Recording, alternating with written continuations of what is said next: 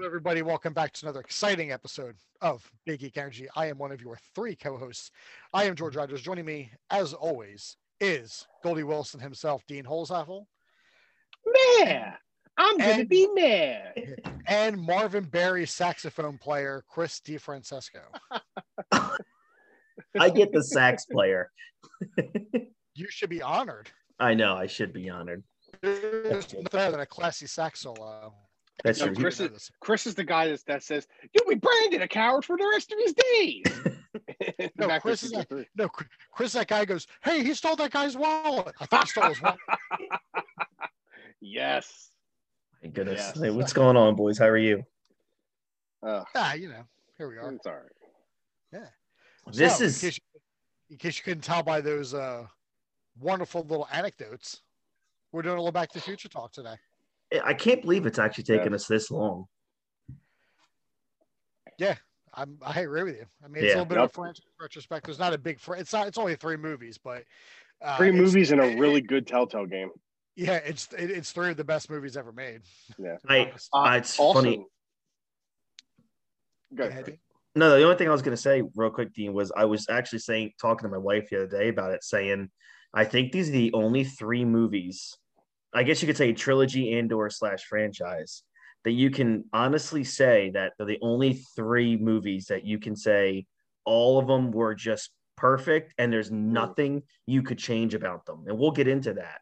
But all three movies, it's like you can't think of something that you could change about it.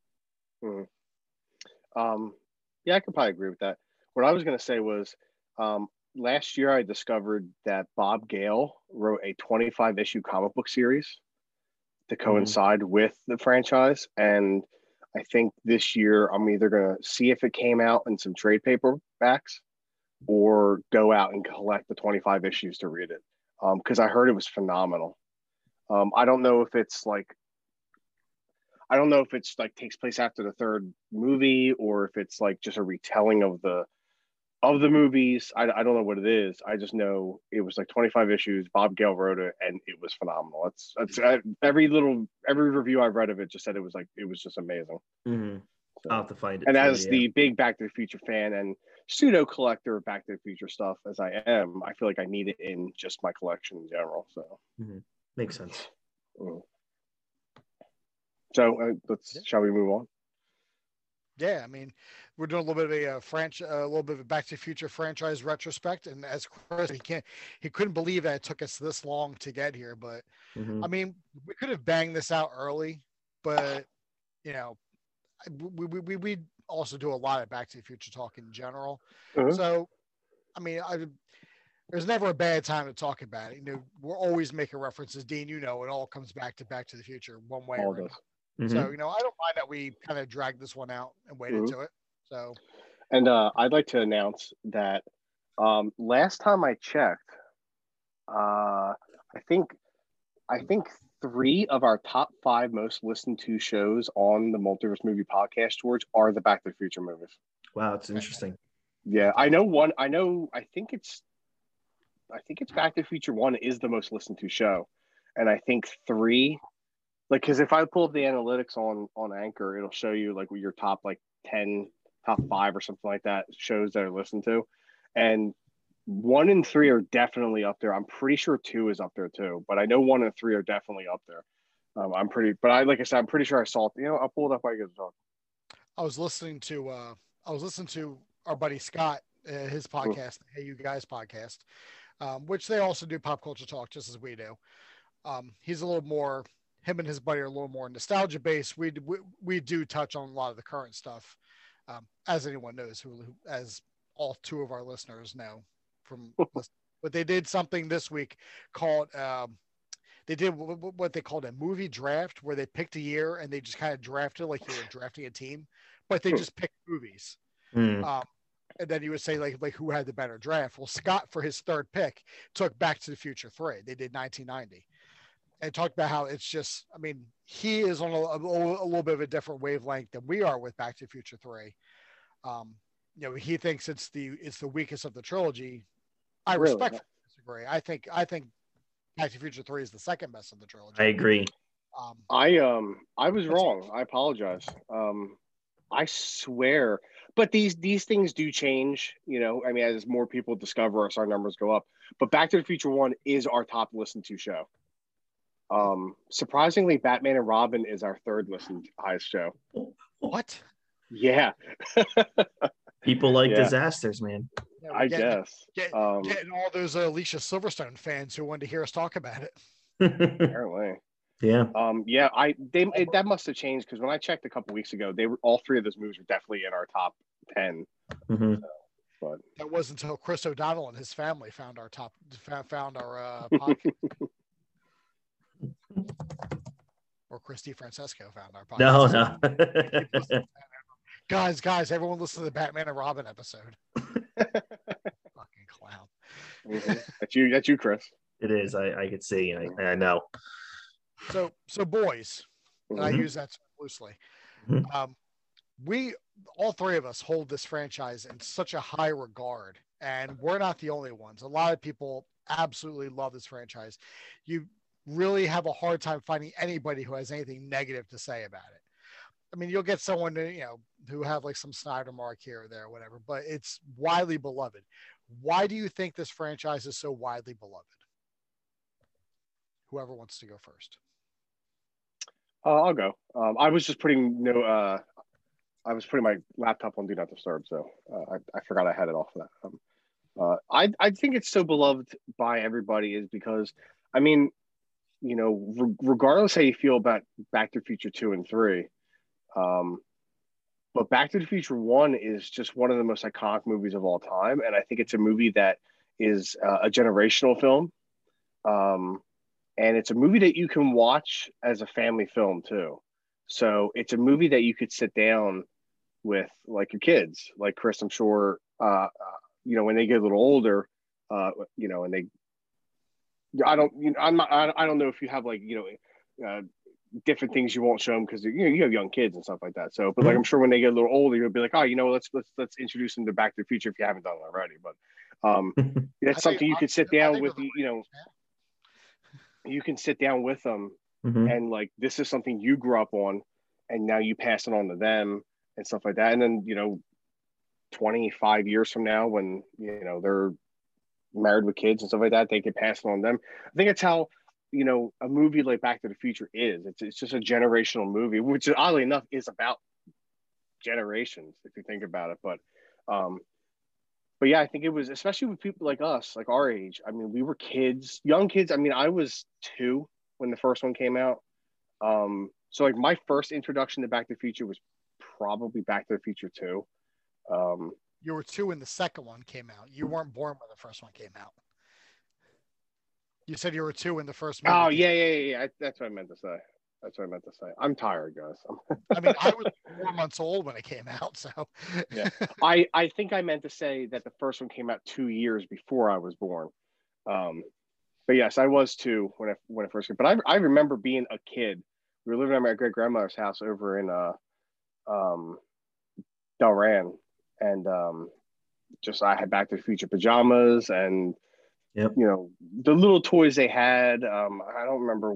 I don't remember what they had, but I mean I had like a model of the DeLorean.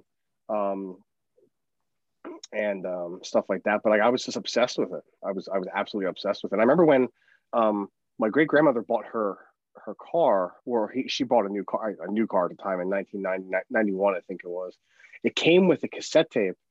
Um, it was like oh uh, Ford, uh, I don't know, greatest hits or some shit like that. But it had the Back to the Future theme on it. And we would every time we I would drive in the car with her, I would just have her play that theme over and over and over and over again, and just, um, yeah. Mhm. So that's not a nice little story for you guys. I kind of got off the beaten path. But. No, I mean that's that's the point of the show. So, man, it's for me. It's I always have the most difficult time discussing Back to the Future because it's been so integral in my life. It's I mean it's the it's the three movies that I've watched more than anything ever. The only thing I've watched more than Back to the Future trilogy is pro wrestling. Like legit and I and I mean that. I mean Yeah, I hear you. There- There's not much I've probably watched more either. Maybe Raiders of the Lost Ark might be there up was there Star was a, a long time um, where I probably watched one of these movies, you know, once a week, and it was I I don't know what it was. You know, it to me it boasts the the best blockbuster you know script ever written for three straight films. Um, you know, everything that occurs early on serves like as a setup for a payoff that you might not even realize is could come two movies from now. Um, and like you know everything in the movie is like a ticking clock everything you know there's there's just never enough time or you know maturity catches up to all of us sooner or later. Um i feel like in this in these movies you know robert zemeckis you- um he always had something to prove like he shoots a high school dance as if it were a friggin' car chase. And like it, it Mhm. just it was so serious. And like now when you look at like back to the future it's now like a double period piece. You know what I mean? So it's like Back to the Future, the first one allows us to understand what people in 1985 thought about 1955 and what they thought about 1985 as well. So, and then like it, although there sometimes there wasn't too many stakes, although they were very small because you know they experienced them in the first movie a lot, but you know it's it's just kind of scenarios that that Marty and Doc create for themselves in a way, um, trying to change certain things that maybe they they messed up in the space time continuum. But um, oh my god, like just saying all these things, this movie just encapsulates generations of things. Like the movie takes you back to the Wild Wild West, right, and then it Mhm. brings you to the '50s. Then it brings you to the '80s, and then you know we're in an era now where things that happened in the 80s and 90s are relevant again. So it makes the first the first and second movie so astounding to this day like the, the, the movies never they never age out they never Mhm. just get you you can never watch those movies and feel like man this was definitely written 50 Yeah. uh, you know 35 years ago Chris, they're timeless, that they're, they're timeless Yeah. and and and they haven't. day They they've aged gracefully too. They right don't feel like like you were just trying to say. Like you watch some movies, even some of the greatest movies of all time, you'd be like, yeah, I can tell this was made in like 1971. yeah You're just like they're just the way they were made. It's just so it just it, it ages gracefully. You're just like, wow, like you don't even think that you watch Back to the Future one and you're like, oh my god, this movie is 38 years old. You know what I mean? And you're just Yeah. it's still a marvel of just technology and storytelling and stuff like that. It's um, yeah and it's like and it's it's sci it's like the perfect mix of you know sci-fi meets comedy but like it doesn't get hokey ever and it Mhm. doesn't get too sci-fi it's like that fucking perfect blend of action sci-fi comedy romance it's Mhm. everything in one drama um and heartfelt moments too. E- exactly It it it, it spans all genres. hmm Like you can, it's it, it's near impossible to kind of pigeonhole this movie. I mean, because you can watch, you know, you know, you you want to laugh, you know, pop it in. You know, you you know, you want some, you want a, a sci-fi adventure. You know, obviously, I mean, it's Mhm. you can. I mean, the, the only thing you really don't get out of it is horror, but that's that's it, there's no room for it. It'd be it'd be a, it'd be a wasted gesture. But you know, it, there, there's so much going on at any time, just spanning genres that at what at one point you would think like with everything that encapsulates, that's like ah this is this might be a bit much, but it was as you said, Chris, it was this perfect mix. hmm It was like it was lightning in a bottle three times. yeah yeah, it really that was doesn't happen. I mean, Mhm. Most directors have a hard time getting lightning one time. Zemeckis nailed it three times with one Mm. franchise. Yeah, Yeah. and not you know not to mention probably lightning in a bottle all three times in terms of the greatest soundtrack ever. Um, Mhm. Like, dear God, man, I, I listened to that. I listened to that soundtrack today. I listened to Mhm. all of movie one and two today. Like, it's all the time. Three is probably my favorite. Three is so Oh, good. Yeah. Yeah, I mean, I love the first one, but there's just something about three that's just Alan Silvestri was just like, oh, you you, you thought that was good. Like, yeah, I, this is going to be great. Yeah. you know Well, I guess what I mean? Like, He's, he goes, well, I guess you guys aren't ready for that yet. Kids, yeah, like three soundtrack is amazing. I remember when I remember vividly, um, a little over two years, probably yeah, a little over two years ago, when they announced when they announced Michael J. Fox and Christopher Lloyd were going to be at Awesome Con in DC. George, you remember this announcement back in 2020, and I th- that day I went home and I bought passes to the convention and I bought the photo op immediately that day. And I, I don't remember where I was driving back. Maybe I was driving back from the gym. Um, because then I later came up to your house, George, because I remember I was driving up to your house and I was listening to the the just different songs off the three movies, and I actually started to tear up because I couldn't believe that this this is this was like a uh, you know uh, a unicorn moment for me to have an opportunity to get a photo with literally the two if it's if it's not indiana jones the next two most influential characters of my fictional characters in my life are marty mcfly and doc brown. Easily. to meet them to meet them together was just like i couldn't believe it. And i actually started to like really like get it in the feels that like mm-hmm. this moment was happening for me. Because at this point george had already met michael j. Fox mm-hmm. um and he had met christopher so i was kind of catching up to him. I was playing a little catch up you know so um and you'd you'd at this point he had already met the big four anyway because yeah. uh, we had met um Lea Thompson and Thomas F. Wilson the year before at NJ Horrorcon, remember? And James Tolkan. Yeah, and him too. Um, so like this was this was like the last two people I needed for the movie the characters who had been in all three movies. So it was just uh, and of course then you know COVID ruined everything. But I got it last year. I got that photo last year. So and uh, it was a magical, magical moment for me. Yeah, I mean, I, I met, I met, uh, I met Christopher Lloyd first. Mm. Uh, Monster, Monster Mania, yes. It was Monster Mania, August 2013. Mm. I remember that day. It's a red letter day in uh in history because ironically enough, that was also the same day that Amy and I got together. Hmm, really? So I, I, that's why I always say like you know because I can never really remember the, the right day, but I know it's Monster Mania in August, so that's mm. usually when we celebrate like our anniversary. Right, um, right. And then she got me for my birthday the photo op with Michael J. Fox at Wizard World.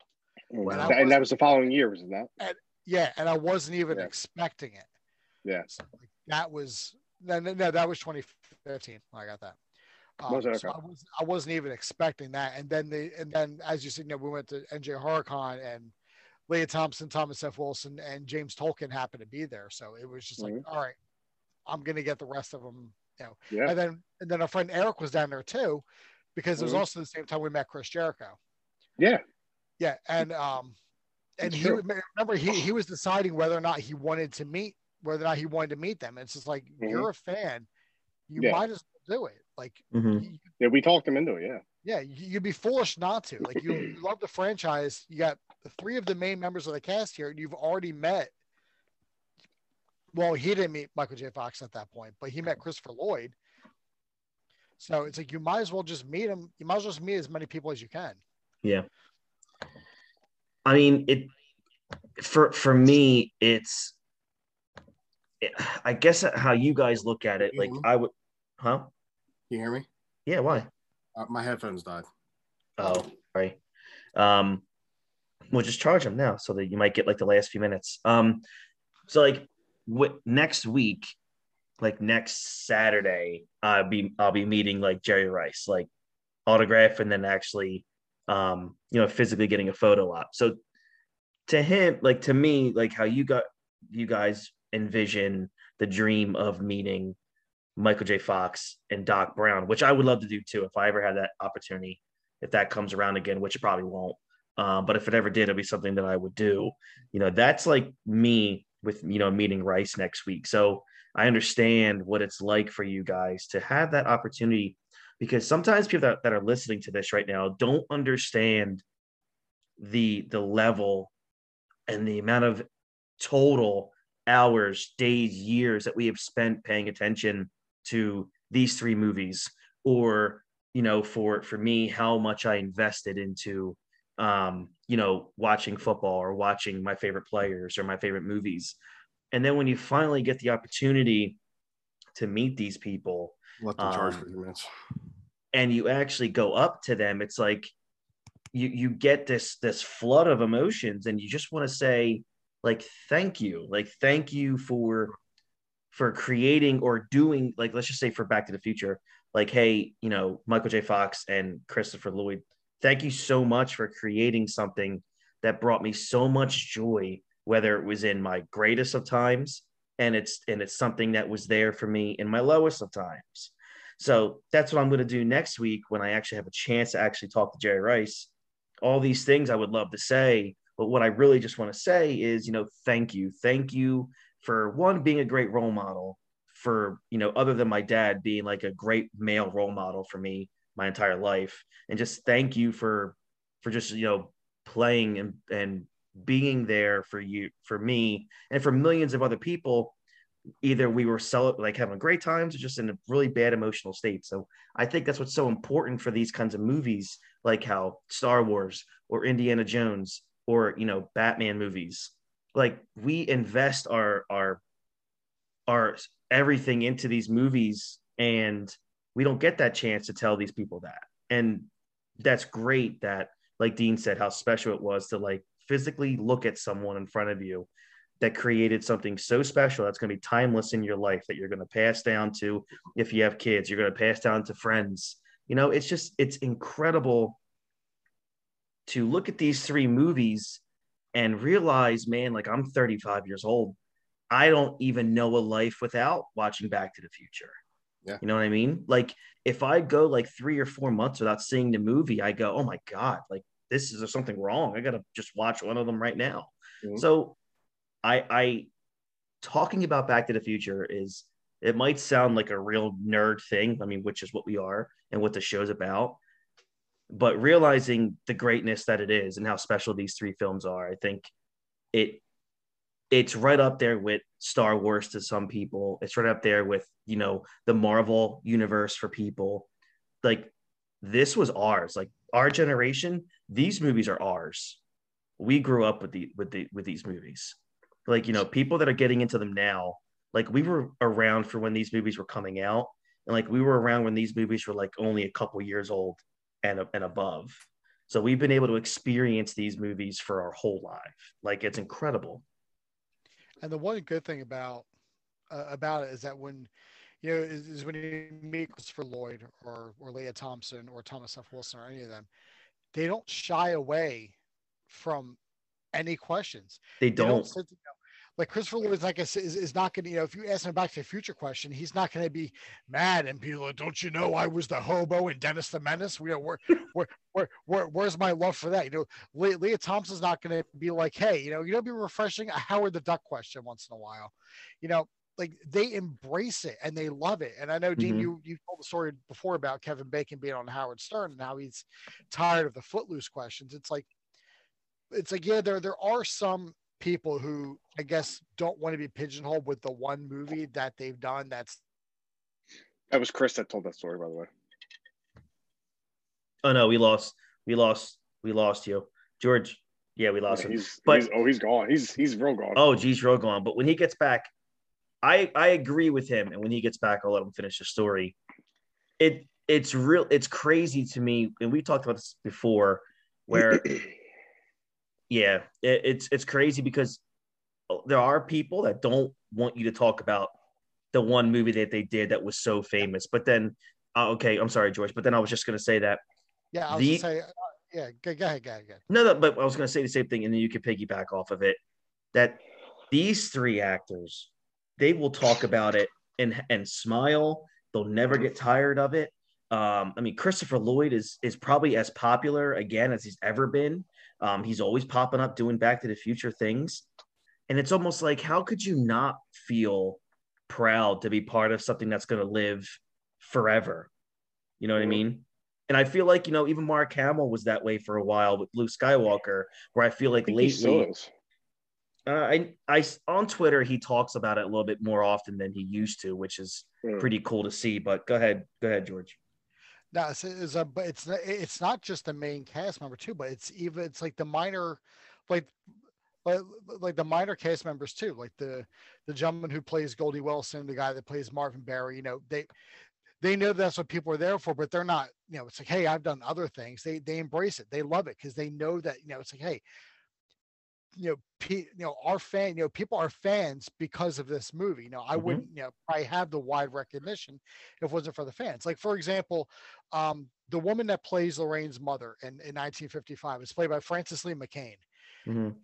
Been she was Kevin Bacon's mother in Footloose. She was um, uh, Billy Peltzer's mother in uh, in Gremlins. Like she's been in a lot of things. She's been in a lot of movies, but she will always go to these conventions where they're always having like Back to the Future things because she loves it and she loves the fans.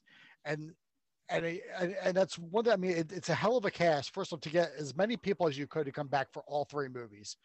Obviously, with, with, with Crispin Glover, we only got the one out of him. Uh, Mhm. but he also changed the game too because of that lawsuit for you know for Back to the Future two and Mhm. 3 where they had Jeffrey Weissman basically just looking like Crispin Glover. But he showed, but but he shows up to conventions too, not Crispin Glover, but but Jeff Weissman. He goes too because he knows it's you know what the hell. I was in these movies too, Mhm. and people like him, so you know he'll go and people sign or whatever.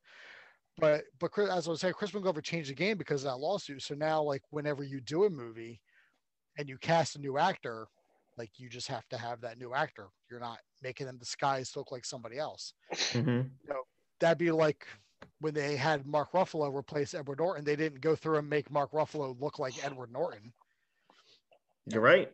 because he clearly can't do that. but you know, Cla- Claudia Wells, you know, D- Dean, we met her, and- and what a Mhm. sweetheart she was. You know, she always goes to these conventions too. So, like, no, I mean, Crispin Glover aside, but everybody else just they, they they love going to these conventions and they love talking to the fans.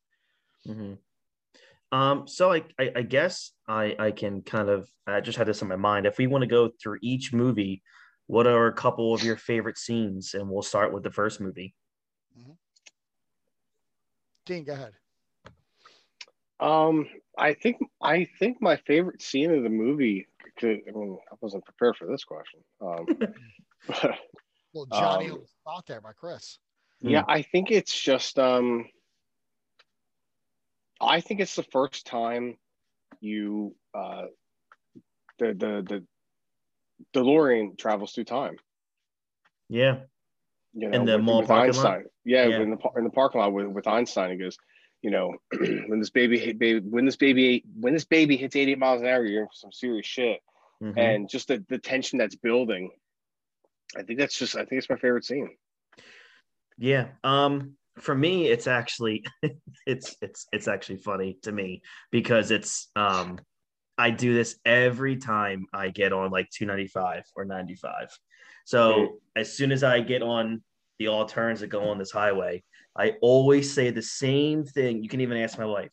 I grab I grab the the, the stick or whatever and I say, let's see if this, let's see if these bastards can do 90. And, I, and I just go, but then in my head, I always laugh because I go, man, if only people knew how long it would take for a DeLorean to get to 88 miles per hour. Sometimes ne- never because a lot of times the a lot of times the odometer went to like 60. it was always my favorite thing because I go, man, this movie, the only thing that over exaggerates a little bit is that God, he gets to 88 really quick. Yeah. I mean, I, he, he figured if you were going to travel through time, why not do it with some style? exactly. Style and slow. So we might as well do that, Very but- slow. yeah but um man there's so many scenes in back to the future man i i love like you said the first time when that when that when it comes out of the van it's just incredible um and then anything at and i love the whole end too the whole like crescendo of of this whole uh, um Doc hanging from the the top and then sliding down and trying to plug everything back into the tree. And you see the car that's driving in this never-ending straight road. Um and and but still it's like so you know it, um, it's just so intense. And then um you got the music playing in the background. The music is so important to these movies it's like not even it should never be overstated how how important the music is it makes everything more grander and it's oh, I just the the first movie man is just it's I just love it it's incredible It's a perfect example of a uh, how a great score for a movie can just can just elevate a great movie even higher. You know what I mean? Easily. Like- yeah. It's so it's so lost nowadays in a lot of movies, i.e. the Batman, um, that just don't have good uh good scores anymore. Yeah. No, I I I wholeheartedly agree. Yeah, it, it's like a lost art. to be hmm honest with you. Um, for for me, my favorite my, my favorite scene is is everything is everything at the end for you know with, with Marty, you know, driving the DeLorean up, you know, to you know to, to to hit the hit that wire at just the right mark. So you've got the tension of Marty of whether or not he's gonna first off get the DeLorean up to 88 and then get there in time because the damn thing stalled when the alarm went off. So show that Doc Science was off a little bit, but you know, we're not going to judge him for it. But then you also have the tension of Doc trying to hook everything because everything came unhooked. And Yep. I don't know you guys, but I don't. There's, there's always times whenever I'm, if I'm doing something and whatever I've done affects something else I'm doing. Like, like, if I'm plugging in an extension cord and I unplug something else, I will just look at it and just yell. Mhm. Like Doc, you know, when he unplugged it from the street lamp, he looks down and he sees like, shit, I have to do this now. It's it's such it's such beautiful tension building hmm that to this day, I've seen this movie a hundred times, and I'll, I'll see it a hundred more times before I die. Um, That's it. I can I- watch it a hundred times in a month. I know. I'm also thanking that I die like tomorrow. So oh, jeez. Oh, all right then. no, uh, I'm joking. I Um, guess it'll just be BE energy after this, uh, Chris. breaking it. Um, I, I still get goosebumps when I watch that scene. Mm-hmm. It's it, it's it's the I, I can't even I, I really can't even put it in words of just how of of how great it is because Mhm. like there's not, like there's there's not too many scenes where you know you've seen it a hundred times and you're like you, well, you know what's going to happen but I still wonder you know is he going to hit that wire in time like Yeah. I, I know he is I know he goes back to the future hmm I know there's two more movies that follow, but still, I'm like, maybe this is the time that I'm seeing some where he doesn't make it. Yeah. I mean, and I feel that way also about the scene, you know, in the first movie when he comes out after p- knocking out Biff and he grabs the kids, he grabs the um the kids uh skateboard and he's and he you know, for the first time everybody in 1955 is watching this guy do r- ride a skateboard and trying to beat a car with it. And Mm. you know, you got his mom, you got Lea Thompson saying, you know, he's such a dream. I'm like, okay, well, that's your son, but well, we won't we won't go there. But uh But, you know- that, no? I know, I know. But uh We all know your fantasies, Chris. yeah, well, um That's his favorite type of. That's Chris's favorite type of porn is mommy son porn. oh, maybe third, but not one. He's a big fan of Lisa Ann.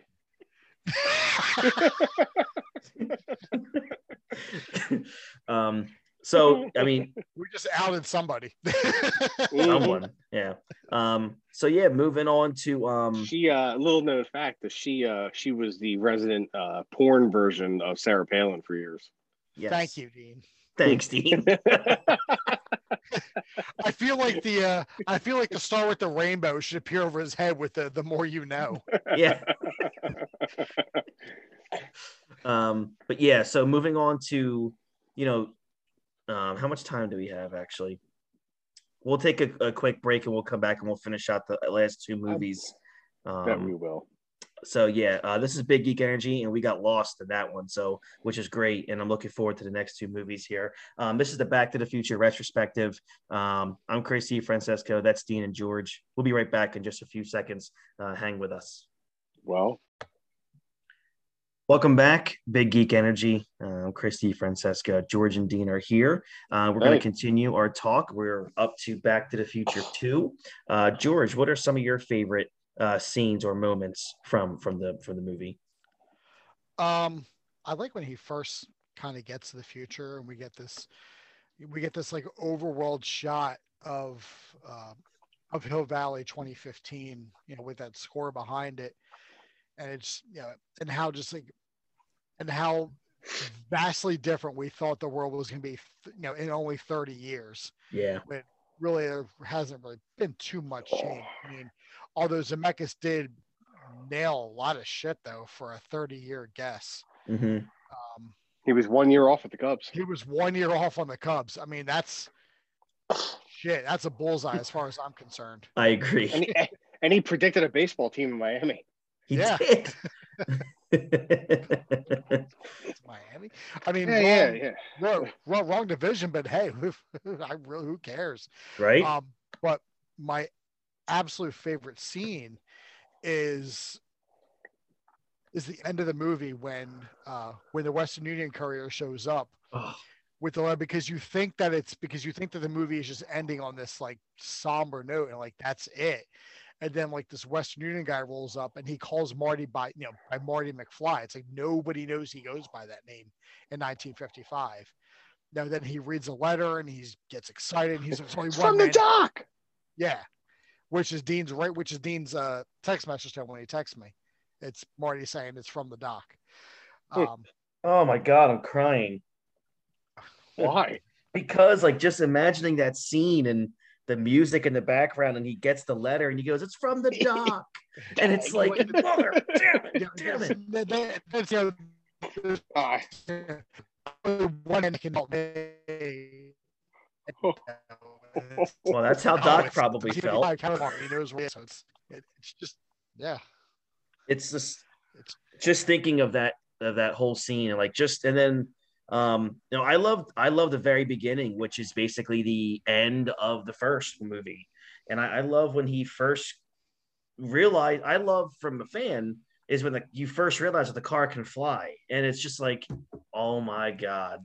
And then he goes, you know, you know, we got to clear space spaces on enough road to get up to 88, you know, roads where we're going. We don't need roads. And he does, Yeah. he throws the uh, radars down. And it's just, dude, man, like everything else from there is like the shoes that he comes out with is like probably the most expensive shoes in the world to this day is those pump up Nikes. And it's just, Power laces. All right. so I it's think- just, no, go ahead. Um, I think my favorite scene is when Doc comes to, uh, he's like, we gotta go back to, we gotta go to the future, and uh, he tells them that their kids uh, marry a black guy, and they're like, oh, we're fine with that. God. It's from Family Guy. I yeah. It's like, know. did you know peanut butter was invented by a black man? Eh, too late, Doc. oh man. Um, no, I my favorite part of the movie is actually when um, Marty confronts Biff Oh, yeah, I uh, mean that's that's such a dark about- time of the movie uh, too. about uh about Grays Sports Almanac. Shows over oh, Biff. yeah, what do you man, know like about just Grays Sports Show's Almanac? over. It's just a great scene. Like when they're on the rooftop and Biff is talking about killing his father.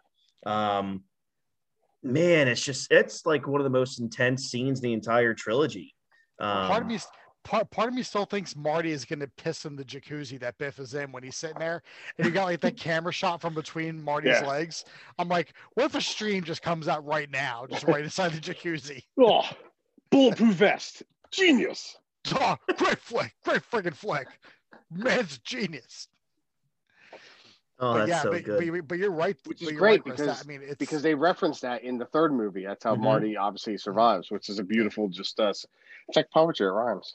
Yeah. JoJo's Re- key. All right, all right. It really we is. got we we we gotta make Biff work. Biff, So- Biff, Biff's key to all this.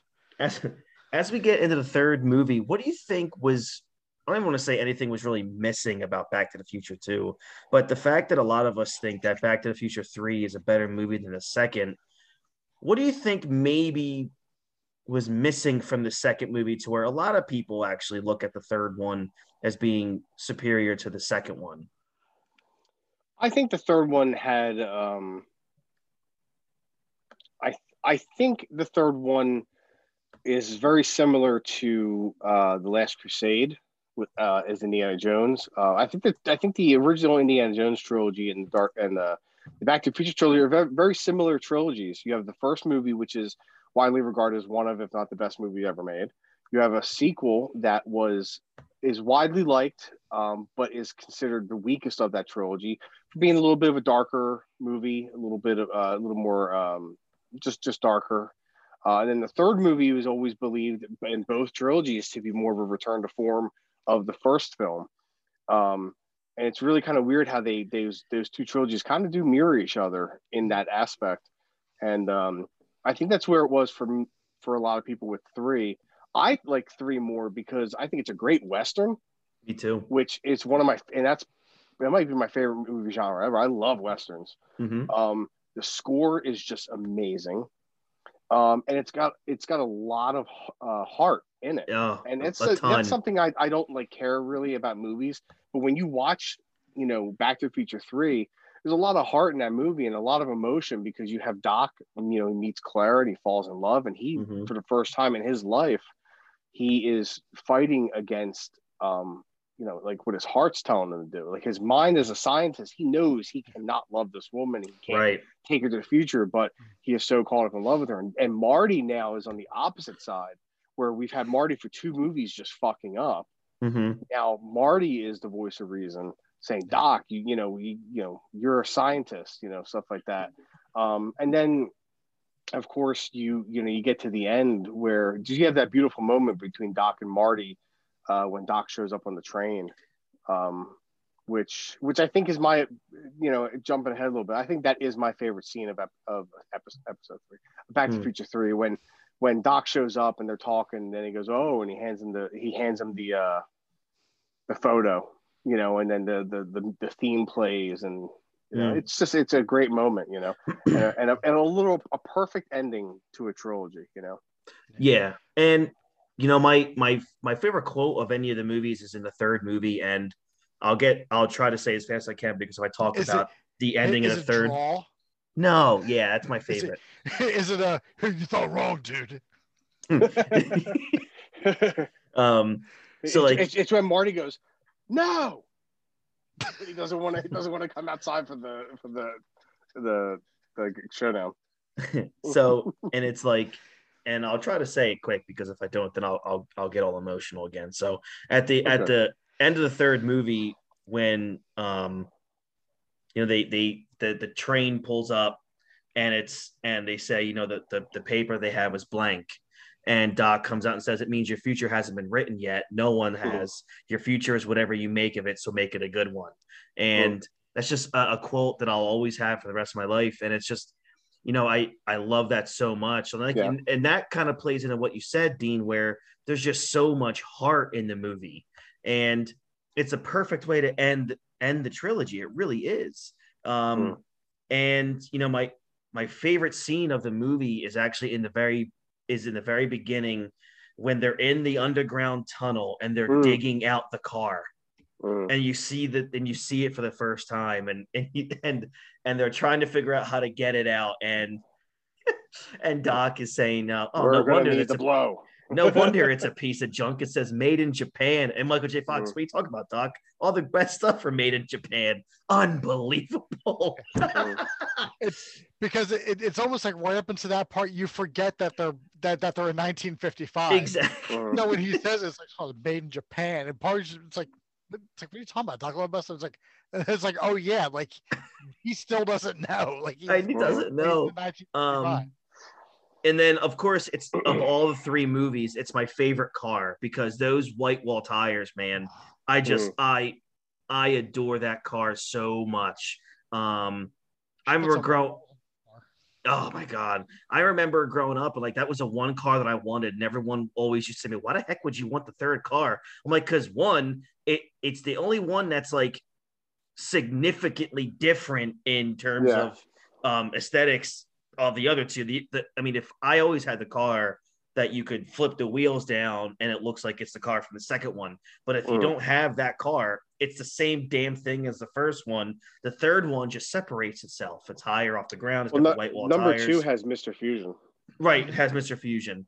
Um, but like it, the third one, like you said, man, it's like that's the one that really pulls the movie and brings everything back full circle. Like you have the scientist who knows what's going on with the future, but yet he's toying. You know, he's mentally completely torn about falling in love with this woman that he knows what's supposed to happen. She's actually supposed to die Mhm. and but you know, he changes everything. He he's the one that in the first two movies is you can't mess with the the timeline because you're gonna mess up the future. It can have just Mhm. drastic effects. And here he is saving a woman's life that was named the Chavez Ravine for a Mhm. reason. He changes that, and it's Show, like Shonash Oh. Ravine. Not Chavez. I'm sorry. Cha- I'm Chavez Ravine is where Dodger Stadium is. I'm sorry. Sorry. sorry. I was on, I was on a roll, and then um, so it, it's just. I wonder if it's an old Indian name.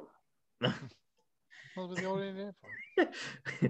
um but yeah like that's that's the movie that it ties it all together so I, I think that's probably why a lot of people love the third one so much is that Yeah.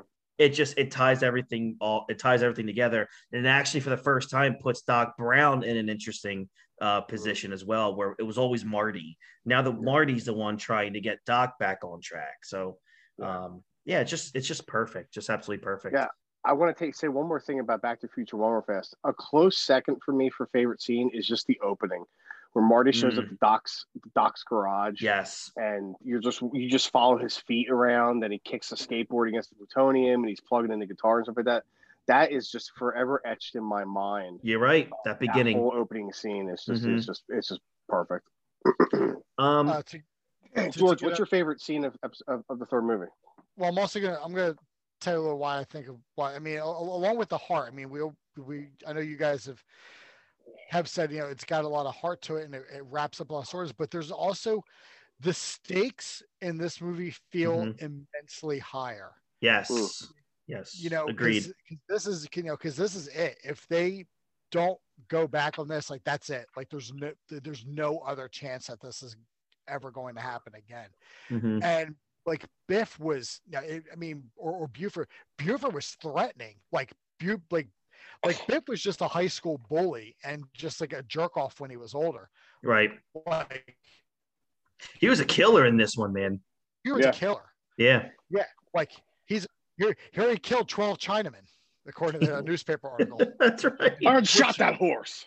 Yeah. That's your fault, Tannen. Like, No, blacksmith. like like yours. Buford is impulsive.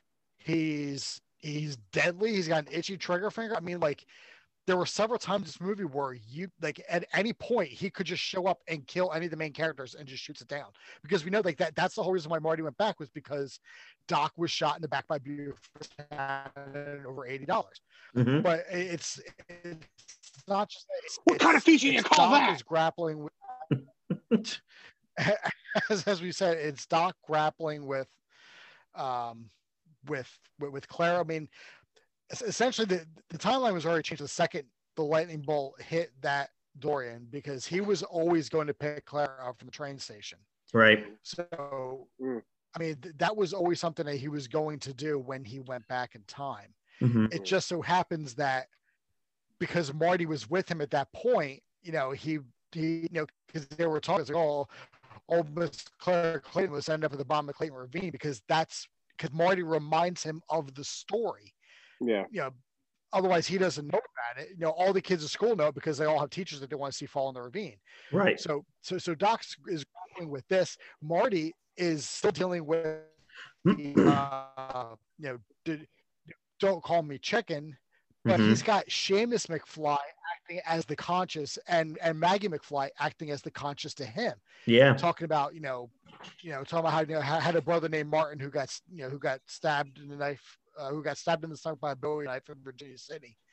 You know, and they- so you know, poor Martin never did think about the future. God rest his soul Mm. you know so you know he's getting con he's getting um you know First McFly, born in America.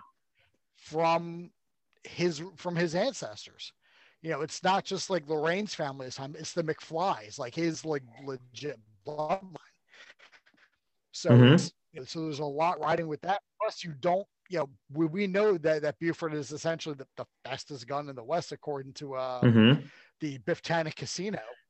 So, Hmm. you know, with that shootout in the street, I mean, Marty was all hyped for it because Buford called him Yella. Mhm. And then as soon as he sees that the tombstone has changed, you know, with his name, and then the Undertaker is measuring him for a suit in his coffin. and, like, that's when it finally gets real with him. And he's like, shit. Mhm. Especially when Doc's like, it may not be my name on the tombstone; it may be yours. And we know that that was going to happen because the, the photograph did say Clint Eastwood at one point. Yeah. Mm. So he was never going to survive that shootout if it was a legit shootout. Mhm. Yeah. You know, I I got to bring something up. George and I have talked about this before. I want to mention to you, Chris. Okay. I don't, you know, I, I, you know, I love these movies. They're they are, they are riddled with plot holes, though. Um, but that's what you're going to get with a time travel film. I feel like so if, and I, I'm going to pose a question to you: Is it really that important that Marty would go back in time to save Doc in 1885, when realistically, at by the time 1955 would have rolled around, future Doc would be dead anyway? Because future Doc is about 70 in 1985. I, I think So in, in, in terms, I think he he already would have not lived much longer anyway. It's a great question. You know, so he could have just been like, "Oh, hey Doc, don't fucking piss off Buford Tannen." except um except he would have lived longer because if you remember in part two doc went to the rejuvenation he went to the rejuvenation clinic and Mm. added a good 30 or 40 years to his life Oh Hmm. yeah, so, yeah, so i mean which was a clever true. way of them not having Christopher Lloyd in makeup to look older for the yeah. the yeah. I can't believe um I'm looking at um 1990. God, Back to the Future was the sixth highest grossing film of that year. With um yeah, but you want to think about that. Think about Back to the Future 2 in 89 and the movies that came out in 89. yeah. Yeah, You know what I um mean? ahead of Back to the Future 3 was Total Recall, Dances with Wolves, Pretty Woman, Home Alone, and Ghost. And Back to the Future 3 is the best of all those movies. Easily. um well Pretty Sorry. woman. yeah, Back to the Future 2 was the third highest behind Batman and Indiana Jones. So it's um And then there's still a Bond movie that came out that year too. let's see, look who's talking, Little Mermaid, Lethal Weapon 2, Ghostbusters 2. Wow, big that's a big year. that was a Um, huge year Yeah. Um all Less right. Kill. Yeah. Uh, my favorite my, my favorite scene in Back to the Future Three is the uh, is, is everything on the train at the end of the movie. From the second they steal the train, you know, and Clara boards it, and then you know we we pass the point of no return. I mean, and that's actually my favorite piece of score too Mm. is on the is on the at least on the on the soundtrack that I listen to. The train sequence has three separate scores, and they're all and it's it's all fan it's it's, it's all fantastic. hmm Um, so I guess before before we get out of here, I guess I'm going to ask the age old question. And I, you know, with the world that we live in today, of everything, everything either getting a sequel or being remade. I know Robert Zemeckis and Bob Gale have said, you know, as long as they're alive, the movie won't be remade. But you know, Million Dollar Man Ted DiBiase said a long time ago, everybody has a price. Um, do you think this is something that will get done eventually? No. Hmm. Because Zemeckis, I think it's Zemeckis, Gale, and I think Spielberg, um, are like own majority of the rights. And when they die, I think the rights, I think, I think they like bequeath the rights to their like loved ones. Hmm. so as long as a member of that family or a member of any of those families are in control of the majority, it's not going to happen. Plus, it, I don't think you could. I don't think you could remake it. I mean, even if you remake, even if you were to remake it, you know, this decade, hmm what are you gonna do? You're you're gonna go back to the '90s. I mean, Mm. like where does it? You know, where does the um, where, where where's like the threat factor come in that you don't have in the '90s that you would have in the 2020s that you couldn't power your machine to go? Because the whole point in going that 1955 was there was no plutonium hmm you know, and then when you go back to 85, there's no gasoline. I mean, there's gasoline in 1990. Yes. it's probably it's gonna be a hell of a lot than it is now. So you could definitely repair that tank with no problem. Um, the only thing you must look into is the fact there's gonna be more people around, hmm but you know, there's there isn't there isn't anything in 1990 that would prevent you from having this unless you have smartphone technology or something in your car or, or like your car requires bluetooth to hit to, you know, to go back in time Yeah. it's not Yeah. like, like the technology's there like you wouldn't have to wait 40 years for the technology to show up or for gasoline to show up Right. Right. Um. So, Dean, your thoughts? You think there is a chance that this does get remade? Well, let me lean in because my headphones died again, so make sure everybody can hear me. Um, I think there is. It should never be remade. Um, I don't know if it'll ever be remade because there is, you know, Bob Gale and Zemeckis have said over their dead bodies, you know, it'll never be made. But then again, uh, you know, Hollywood, and somehow they'll find a way to do it. And I'm just gonna say it straight up: um, enjoy losing money because it, it will never, it'll never make money. Uh, congratulations, you've made Ghostbusters 2016 all over again because that's exactly what it's gonna be. well warner brothers and sony don't own aren't or don't own the distribution rights to back to the future that's universal as Wow. Because that universe every time I see that universal opening where it shows the different ones over time, I Mm. immediately think Back to the Future Three. Doesn't matter doesn't matter Right. whatever it's for. I immediately think Back to the Future Three. Disney doesn't Disney now own NBC Universal? No, No, Or that was something else. Okay. yeah, Um, they own 20th Fox. That's it. They own Fox. That's right. Um. Universal is their own entity, Yeah. Yeah. And they Um, make plenty of money. They're not going to be selling to Disney anytime in the future. yeah. Yeah. No. They do fine. Um. All Yeah, right. it's um. Great to see a uh, movie studio actually well ran. Look at you- I, I didn't know. I didn't know that existed. um, uh, you know, uh, just to, to finish up, um, I don't know, George. I know you didn't play it, but Chris, did you play the Telltale game? I did. Yeah. You and I talked about it. Did we? I never finished it. I got to buy it again. I, I got through the first three episodes. I never finished it. Yeah. You. Yeah. You and I talked about it for a while. 'cause I remember. I remember debating on getting it again or not, and you said definitely get it, and then I got it. Yeah, I need to. I need to find it again and, and finish it. Did you watch mm-hmm. the animated show? Of course. Yeah, Oh. I still got my Martin, Mc- my my Doc Brown and DeLorean from from that. It was a Happy Meal toy. Yes, That's yes, so where like cool. he, where, Is that my where he's hanging out the side of it, Mhm. and uh, it had like the sparks in it. So you ran it. It looked Mhm. like there was a yeah, yeah. Mhm. And uh, so be, before we we get out of here, um, as a trilogy, what do you guys rate it from one to ten? Ten. Ten. Ten. Yeah. I think And- it's since since it's one of the few movie tr- movie trilogies out there that didn't have uh an a um so a, a like a expansion on it. Um, I think it is hands down the greatest standing trilogy of all time. You know, Indiana Jones had Indiana Jones four. They're making five. Star Wars obviously has three trilogies.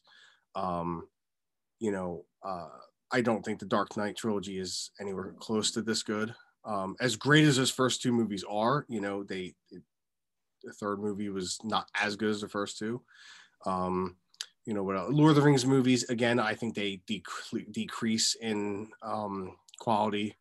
Um, I agree. I, it's hard. It's hard to kind of count like comic book trilogies because they they're in like a larger world. You know what I mean? Like you got the Mhm. Iron Man trilogy, but they're I'm just as, as an example, there the Iron Man trilogy, hypothetically, the Captain America trilogy or whatever, is in a uh, a larger universe. You know, same thing with like the you know Zack's trilogy. They have two spin-off movies. You know what I mean? So as a self-standing movie with no expansion on it at all, it is the greatest trilogy um, from start to finish. Not even close. Plus, I Hey. mean, if you if you if you look at that over, if you look at the overarching story of it, it all takes place really over the course of maybe two, maybe two and a half weeks tops. Mhm. And and and and, if you're in 1985, or if you look at it from that point of view, it's all the, over the course of two days, over like a weekend, like a Mhm. like early Saturday morning to to to early Sunday morning, you know, like a day and a half. Mhm. But Marty's in 1955 for a week. Um, you know, then he goes back with Doc, and he's in 1955 for another few days, and then he's in the Old West for about four or five days. So it's a from Marty's point of view, it's it's like two weeks. Like from everyone else's point of view, that he's just he's just gone for a weekend. You know, he went up to the lake or whatever. Um, Yeah, but he comes back the day he leaves, though. well, when he comes back at the end of Back to the Future, the end of Back to the Future uh, three, when he's in the the full Western gear, it's Sunday morning when Yeah. he come when he comes back. Yeah, but I'm saying in, when he comes in, back, in at like, the end "Oh, of Back to the Future One, he comes back the same night he left. Yeah, because when um um when his brother and sister come out, they're like you wore that to the lake. in the cowboy getup. hey, watch it, Biff. Oh, hey, Marty. I made a I made a reference the other day at work. I was doing um I was I was putting something away and my boss came out to me and she was like, "No, you still have a lot of training to do. Like like, a lot of o- online training to do." And I looked back at her and I was like, "Oh, I'm just finished up the second coat now." I was like, "Oh, I'm sorry. I mean, I'm just starting the second coat now." And then she's like, "What?" And she walked away. I'm like, "These references are lost on you people. I'm Yeah. giving you." It's just, it's just Um, so uh, before we get out of here, um, we are a pop culture, definitely for sure, uh, podcast. Um, we got a little, I guess, a little teaser today from Warner Brothers or Matt Reeves Shut up. um, Nobody, I don't about about the the deleted Shut scene. We're having a good time here, and you're going to mention that I'm sorry, but the deleted scene with the Joker. Um, trash. yeah, I, I never got your opinion on it, George. Um, what was your thoughts when you saw it? I didn't finish watching it. That's my fault. Uh, you didn't like the brand new mutated version of of the Joker. First, I mean, the, the Joker's mutated regardless because he found a vat of acid. I don't need Mhm. all that bullshit that's on his face. I don't care if he's been or or whatever. I don't care. You've you've already lost me by having a nonsense deleted scene for no reason at all. Mm-hmm. The I movie agree. was long enough. I Yeah. don't want to have to sit through like an hour of deleted scenes. Yeah, Dean, how about you? Fuck Matt Reeves.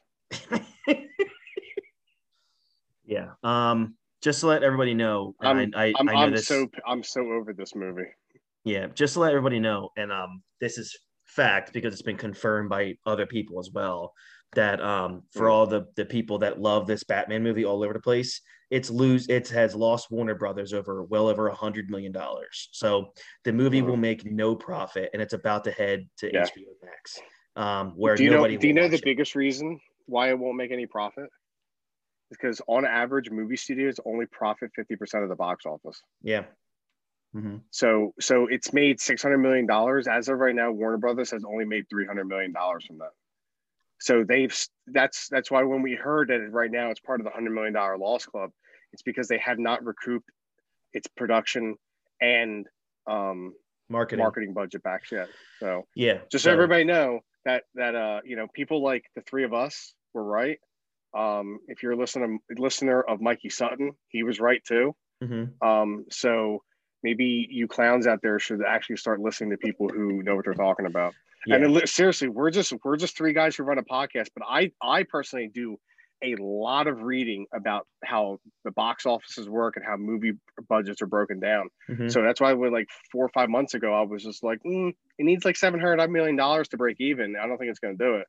Um, Mhm. It's because I had been reading a lot about it. So, um, but that's what makes movies like Man of Steel so great because that was all, that was mainly all profit because of all the deals they did to get the production budget back. So, Mhm. but yeah, I thought it was shit. Um, fuck Matt Reeves and your stupid mustache, you pretentious, arrogant, fucking piece of shit. Um, good luck with Batman too. That's all I gotta say. If you get it, Yeah. Um, because because he's um, already lost I- his Gotham City PD show. oh my I- god. I don't want um all these and you know I, I, I know like you know, we're called a Snyder cult or whatever. I, I don't care. I wear it like a badge of honor. But Mhm. I don't want all these anti-Snyderites to be coming out in five years talking about how great BVS was and how amazing the Snyder cut was. No no no. Fuck you. You had your chance six years ago to jump on the bandwagon Mhm. because of you idiots. Now now we have this. So I hope you're all happy that Mhm. this is what we've come to. And I didn't outwardly hate the Batman. I thought it was a decent I. movie. It was just it was just ran too long. Mhm. But that Joker scene, it's it's not even that it was bad. it almost seemed as like they just filmed it just for fan service that nobody asked for. Yep. It was it was too it was too try hard. hmm You know I mean? I agree. hmm It- It's just it's just like the uh, the Riddler scene. That that I mean that movie that scene's awful. Yeah. Um, it's just like how it how is there's there's a three. uh, We're gonna, I know we're getting to a ranking, but you know it's just I don't get it. Mhm. I, I was I was like wow that was actually worse than the Riddler scene. It's it's like Yeah. it, it's like that meme where it's like nobody, absolutely nobody, and then you know whatever. It's like nobody, absolutely Yeah. nobody. That's like Matt Reeves. And then that scene. It's like That's a good point. The movie was, I mean, it wasn't great, but it was fine the way it was. That whatever little tease we got of Joker and Arkham, where we didn't see his face, Right. it was all obscured. That was like, okay, that's fine. A nice little Easter egg, like like whatever. This, first off, why in the fuck would Batman ever go to the Joker and be like, "Hey, um, what do you what do you think of this?" Like, yeah. Like, this isn't Bruce Starling going in uh, and you know and, and picking Hannibal Lecter's brain. These are two mortal enemies. This is God and the devil. Like this is black versus white. Like they're not going to talk to each other. And, te- and I don't want to hear some half-ass story from a hundred years ago about oh, well, there was this one time that Batman and the Joker teamed up. I don't. I don't want to hear it. I agree. well, It I- well, I, This I, will, I will, I work. won't knock it that much because we did get a nightmare sequence where Batman and Joker were working together. hmm they still hated each other though. True. Ben's not going to go to him and be like, "Hey, um, can you tell me how to beat Darkseid?" I don't, I don't, know. I don't know.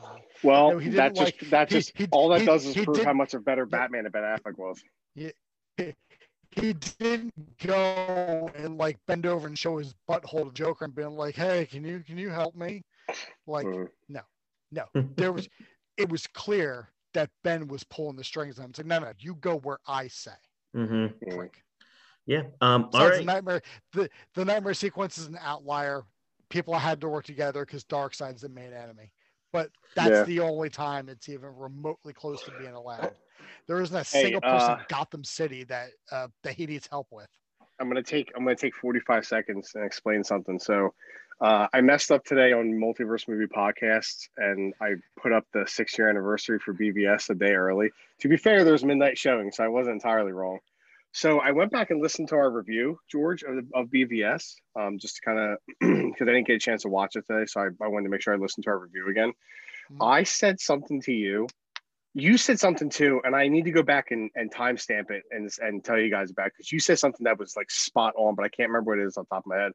But we were talking about how like everyone was like, "Oh, Jesse Eisenberg's playing Lex, Lex uh, is playing the Riddler and stuff like that," and I remember saying like, "Oh, that would have been really anticlimactic if it was just like the Riddler was behind everything." And what the fuck did we get in this Batman movie? It was a really anticlimactic Riddler behind everything in it. I was like, wow. But I'll, I'll go back. I'll go back tomorrow, and I'll I'll go back to where you said something that was so like on point. I just have to check the time, and I'll let you guys know so you can go check it out. But um, I'll hear. Sounds I'll remember me. when I hear it. Yeah, I'll remember when I hear it though.